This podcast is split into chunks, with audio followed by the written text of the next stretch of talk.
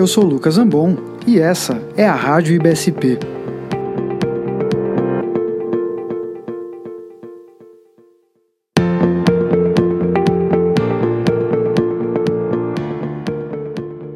Muito bem, pessoal, estamos em mais um episódio aqui da rádio e hoje o nosso papo vai lá para a praia, né? Saímos do espaço, agora estamos na praia, porque a gente vai falar das três ondas de inovação na segurança do paciente. Será que você conhece essas três ondas? Já ouviu falar dessas três ondas, ou pelo menos do que podem ser essas três ondas?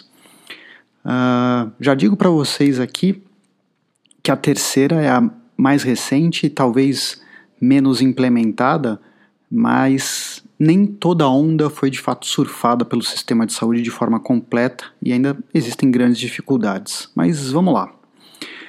A primeira onda relacionada à segurança do paciente, vamos dizer assim, a primeira onda de inovação relacionada à segurança do paciente, inclusive a gente pode dizer que ela é descontextualizada do movimento de segurança do paciente, porque eu estou falando de toda inovação tecnológica que veio principalmente ali da década de oitenta em diante e que modificou a, a forma da gente prestar assistência. Uh, a gente está falando, por exemplo, da mudança de vários padrões cirúrgicos de cirurgias abertas para videolaparoscopia, né? Muito menos invasiva e, portanto, mais segura, né? Por consequência, mais segura. A gente também tem um, um, uma grande curva de, de melhoria nas técnicas menos invasivas para os pacientes cardíacos, com a, com a questão do, do cateterismo, com as salas de hemodinâmica, que já vinham, né, já há algum tempo, mas elas começam a se desenvolver mais nos anos oitenta, nos anos noventa. Nós temos aí o advento do tomógrafo, das ressonâncias, permitindo diagnósticos mais acurados, né, técnicas melhores. Uh, de, de uma forma ou de outra, tudo isso uh, pode ser considerado, claro, é, é inevitável que toda nova tecnologia, toda inovação, ela traga riscos novos a um sistema complexo. Mas, em geral, as inovações tendem a mitigar ou até eliminar riscos anteriores, quando, principalmente quando a mudança de processo é muito, muito, muito evidente. Essa onda de inovação de tecnologia, anos oitenta, anos noventa, foi dissociada do movimento de segurança do paciente porque ela veio muito mais como uh, algo natural dentro do mercado, dentro daquilo que a gente tem como processo de inovação tecnológica como um todo. Mas a gente considera, sim, que isso melhorou a segurança do paciente como a gente concebe hoje. A segunda onda da segurança do paciente, da inovação na segurança do paciente, aí sim a gente já está contextualizado no movimento de segurança, né? Considerando o marco de mil novecentos e noventa e nove do relatório Errar é Humano, lá do Institute of Medicine, né, que é super falado, super uh, comentado, mas a gente tem ele meio como, como uma, a, a, o ponto de virada para aquilo que a gente conhece co- hoje como segurança do paciente. Então ele é um marco. E a gente tem uma grande movimentação a partir desse ponto uh, em que a área da saúde começa a buscar inspiração em outras áreas onde a segurança é mais desenvolvida para tentar modificar seus processos. E aí a gente está falando da introdução, por exemplo, dos checklists, que foram uma grande revolução. E vejam como eles estão contextualizados. Em mil novecentos e noventa e nove, eu tenho a publicação do relatório Errar é Humano, né, que expôs toda a dimensão dos problemas relacionados aos erros e as mortes relacionadas aos erros na saúde. E eu já tenho ali em dois mil e um a publicação referente ao checklist de passagem de catéter venoso central para a diminuição de infecções de corrente sanguínea, que foi desenvolvido num trabalho da Johns Hopkins, liderado pelo Peter Pronovost. É um trabalho super conhecido e foi ele que desencadeou não só a ideia do checklist, mas a ideia de você criar um bundle de intervenções e fazer com que todas elas aconteçam de forma é, consistente para você garantir um resultado assistencial. Então a gente tem ali já em dois mil e um essa publicação, muito atrelado já a esse movimento, e logo na sequência, e também no começo dos anos dois mil, a publicação uh, liderada pelo Atul Gawande do checklist de cirurgia segura, que aí foi um projeto uh, mundial, né, patrocinado pela Organização Mundial da Saúde, e que também demonstrou melhora no resultado assistencial, uh, compatível com uma diminuição de mortalidade em cirurgias e também morbidade em cirurgias, seguindo os passos ali preconizados no checklist. O que, que tem de interessante nessa segunda onda de segurança do paciente, de inovação em segurança do paciente? É a ideia da padronização. É a ideia do standard, é a ideia de que a gente precisa de padrões, as coisas não podem ser feitas ao bel prazer dos profissionais ou dependente da, do, do, do profissional lembrar o que deve fazer ou executar aquilo apropriadamente e, e até porque eu tenho um volume de profissionais na área da saúde muito grande, são muitas pessoas fazendo interface com muitos pacientes, muitos profissionais que não tenho o costume de trabalhar em equipe, então eu preciso minimamente normatizar o que está acontecendo para mitigar problemas, para mitigar dano ou até para eliminar eventos adversos. Aqui a gente já faz uma pausa para pensar um pouco retrospectivamente.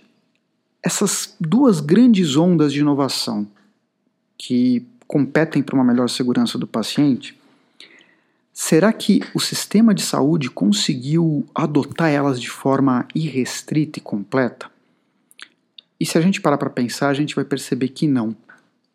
A primeira onda, que é uma onda que a gente pode dizer que, que é de uma incorporação tecnológica mais pesada, uh, ela é muito dependente em até certo grau de investimento. A gente não pode dissociar essa onda de inovação tecnológica de investimento. Então aplicar coisas que além de parecerem melhores, ao longo do tempo foram se demonstrando melhores para o paciente, seja por estudo ou até pela observação de que existe uma mudança de tendência, né, nos resultados assistenciais, por exemplo, em cirurgias ou uh, procedimentos outros invasivos, é, a gente não teve uma adoção em larga escala pensando do ponto de vista de sistema de saúde. E aqui eu estou falando de acesso. Né? Nem todas essas tecnologias são irrestritamente acessíveis a toda a população, e aqui uh, eu estou pensando realmente do ponto de vista sistêmico. Claro que pessoas com mais recursos financeiros vão ter acesso às tecnologias de ponta que existem no mercado da assistência à saúde, mas quando eu estiver pensando numa população de mais baixa renda, isso já não é uma realidade restrita. Vamos pensar num exemplo muito simples e imaginar que nem todo paciente com uma síndrome coronariana aguda, com infarto agudo do miocárdio, dentro do sistema de saúde, aí vamos pensar Brasil, mas até no mundo inteiro, porque existe essa situação em outras partes do mundo, eles não vão ter como primeira intervenção para o infarto agudo do miocárdio a possibilidade de uma angioplastia com stent, que seria hoje o grande paradigma de conduta. O que é melhor ser feito para um paciente desse? É ele ser angioplastado, ele ir para uma sala de hemodinâmica e receber uma angioplastia. Claro, dentro dos critérios, né, para isso, mas é a melhor conduta. E em muitas situações, o que ele vai receber é um trombolítico. Ah, mas o trombolítico também salva vidas. Também salva vidas, mas não é a melhor opção. Se não é a melhor opção, a gente realmente, a equidade das condutas não está sendo preservada ao longo de todo o sistema. E por aí a gente já vê que essa primeira onda de inovação, que é uma onda que não acaba, né? A gente está falando de ondas aqui que são literalmente camadas sobrepostas. A inovação tecnológica ela continua acontecendo, ela não acabou. Mas nem todo mundo tem acesso a ela, né? Claro, pensando naquilo que eu, existe evidência que, de fato, aponte no sentido de que é uma melhor prática, né? Porque senão a gente está falando só da inovação pela inovação. Há algo que é mais novo, mas algo que é mais novo não necessariamente é melhor. Vamos pensar já na segunda inovação. Como os nossos hospitais, e mesmo fora do sistema hospitalar, na área ambulatorial, na área de home care, o quanto de fato a gente conseguiu adotar uma padronização adequada dos nossos processos, aplicações de checklist de forma consistente, um, uh, um direcionamento da equipe de forma consistente.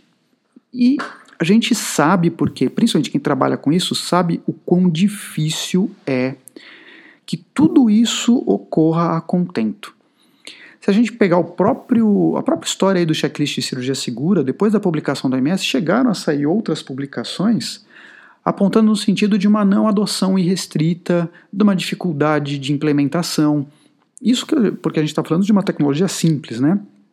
Que é um papel, basicamente, pode estar num sistema eletrônico, mas basicamente uma folha de papel com uma série de itens que precisam ser consistentemente checados em três fases ali do processo cirúrgico.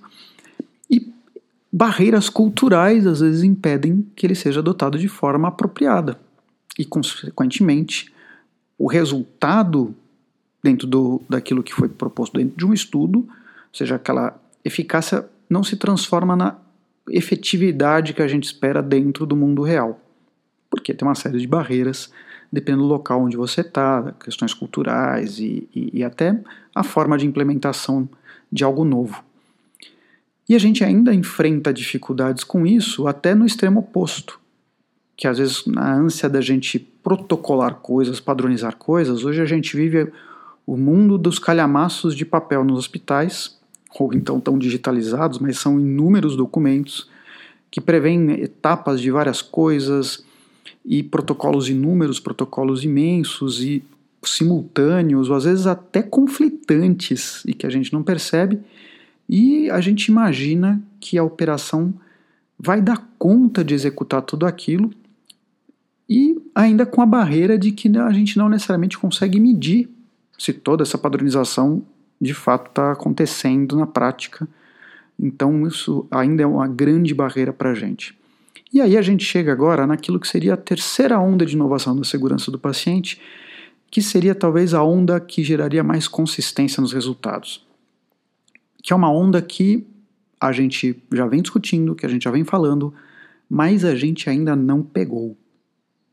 Algumas pessoas já tentaram, estão levando um caldo danado, outras pessoas estão olhando da praia e tem gente que ainda nem sabe que a onda está vindo. É a transformação das instituições da área da saúde em organizações de alta confiabilidade. Que são aquelas organizações, se a gente pensar de uma forma muito, muito simples, são ambientes, serviços, indústrias, onde apesar da probabilidade de acontecerem coisas erradas ser muito grande, essas coisas erradas acontecem de forma muito infrequente. Ou seja, são áreas de atividade humana de altíssimo risco, mas de baixa ocorrência de problemas. Que aí a gente volta para a aviação, que a gente volta uh, o nosso olhar para a indústria nuclear, que a gente pensa na indústria petroquímica, né, na indústria aeroespacial, uma série de ambientes onde já ocorreram catástrofes, né? Vamos pensar aí na indústria nuclear, o acidente de Chernobyl, o acidente da Challenger da NASA, né, a explosão do ônibus espacial, a gente tem o desastre de Tenerife na aviação ali nos anos setenta e uma série de outros Uh, acidentes pontuais ao longo da história da aviação, mas essas indústrias elas executam muitos processos em grande volume e exatamente porque esses eventos são muito raros é que eles se tornam notícias. E essas organizações ditas de alta confiabilidade, e assim, né, vamos já pontuar aqui uma coisa, eles não saíram na mídia dizendo, olha, nós somos de alta confiabilidade, eles ganharam esse status de fora para dentro, né? Foi a sociedade, uh, especialistas, estudiosos que configuraram essas organizações como de alta confiabilidade, baseado na observação de que elas seguiam alguns princípios em comum. A preocupação com as falhas, ou seja, tudo é montado para evitar o erro, e eu estou falando aqui desde capacitação de pessoas, a montagem dos processos, né? é, é desde a formação desses profissionais a gente tem isso. A gente tem uma segunda característica que é a relutância em simplificar. Isso não significa que eles não simplifiquem as coisas, significa que eles não interpretam com simplicidade aquilo que está acontecendo. Vou dar um exemplo do que a gente faz na área da saúde. Um paciente morre e a gente diz que é uma fatalidade. Isso é uma simplificação que não deve ser feita. A gente primeiro deve estudar o que aconteceu para depois dizer se de fato aquilo era algo esperado ou não. A gente tende na área da saúde a dar a interpretação aos fatos de forma muito simplória. A terceira grande característica dessas organizações é a sensibilidade com as operações. É de fato se preocupar em como as coisas vão ser feitas lá na prática. Não é simplesmente eu imaginar que um processo vai ser melhor, de uma certa forma, e simplesmente botar isso para ser executado. Como é que aquilo vai acontecer ali no mundo real? Como é que quem executa aquilo vai fazer direito? Será que existe alguma barreira? Essa sensibilidade com aquilo que acontece lá na ponta final de execução é muito crítica nessas áreas. Existe uma preocupação muito grande com os profissionais, e a gente sabe que na área da saúde isso não é, não é tão... Uh, feito, ou pelo menos não é tão consistente. Às vezes a gente até é bem intencionado, mas a gente não, não é consistente nisso. Eu vou dar um exemplo aqui. Existem empresas de aviação que protegem anualmente oitenta, cem horas do seu do trabalho do seu funcionário apenas para revisão de treinamento. Mas não é do jeito que a gente faz na área da saúde, não, que assim, ah, o cara está lá trabalhando, eu tiro ele meia hora do trabalho para executar alguma coisa e ele volta. Não, não. São oitenta, cem horas que esse profissional tem previsto na carga horária dele em que ele estará executando um treinamento de reciclagem anual. Não estou nem considerando os outros treinamentos de coisas que vão sendo inovadas. É só daquilo que ele tem que anualmente mostrar que continua sabendo. E o processo é tão consistente que se o profissional passa por esse treinamento de reciclagem e ele não passa nas provas, nos testes, ele simplesmente nem volta para a operação. Ele vai para uma recuperação. E só quando ele conclui essa recuperação é que ele pode voltar a fazer os seus procedimentos, ou a trabalhar na área, ou voltar para o voo. A gente não faz isso na área da saúde. A gente sequer faz isso com os profissionais contratados. Imagina com, por exemplo, os corpos clínicos, que muitas vezes são médicos que são literalmente transeuntes dentro do hospital. Uma quarta característica é o compromisso com a resiliência. As organizações, o tempo todo, essas organizações de alta confiabilidade, elas estão preocupadas em, a partir de uma falha, se recuperar, ou seja, voltar ao estado inicial, não per- literalmente não perder o tônus de trabalho, tônus de atividade e melhorar em cima disso. Essa é uma característica fundamental deles. E por último, a deferência ao expertise. E deferência ao expertise aqui é em vários níveis.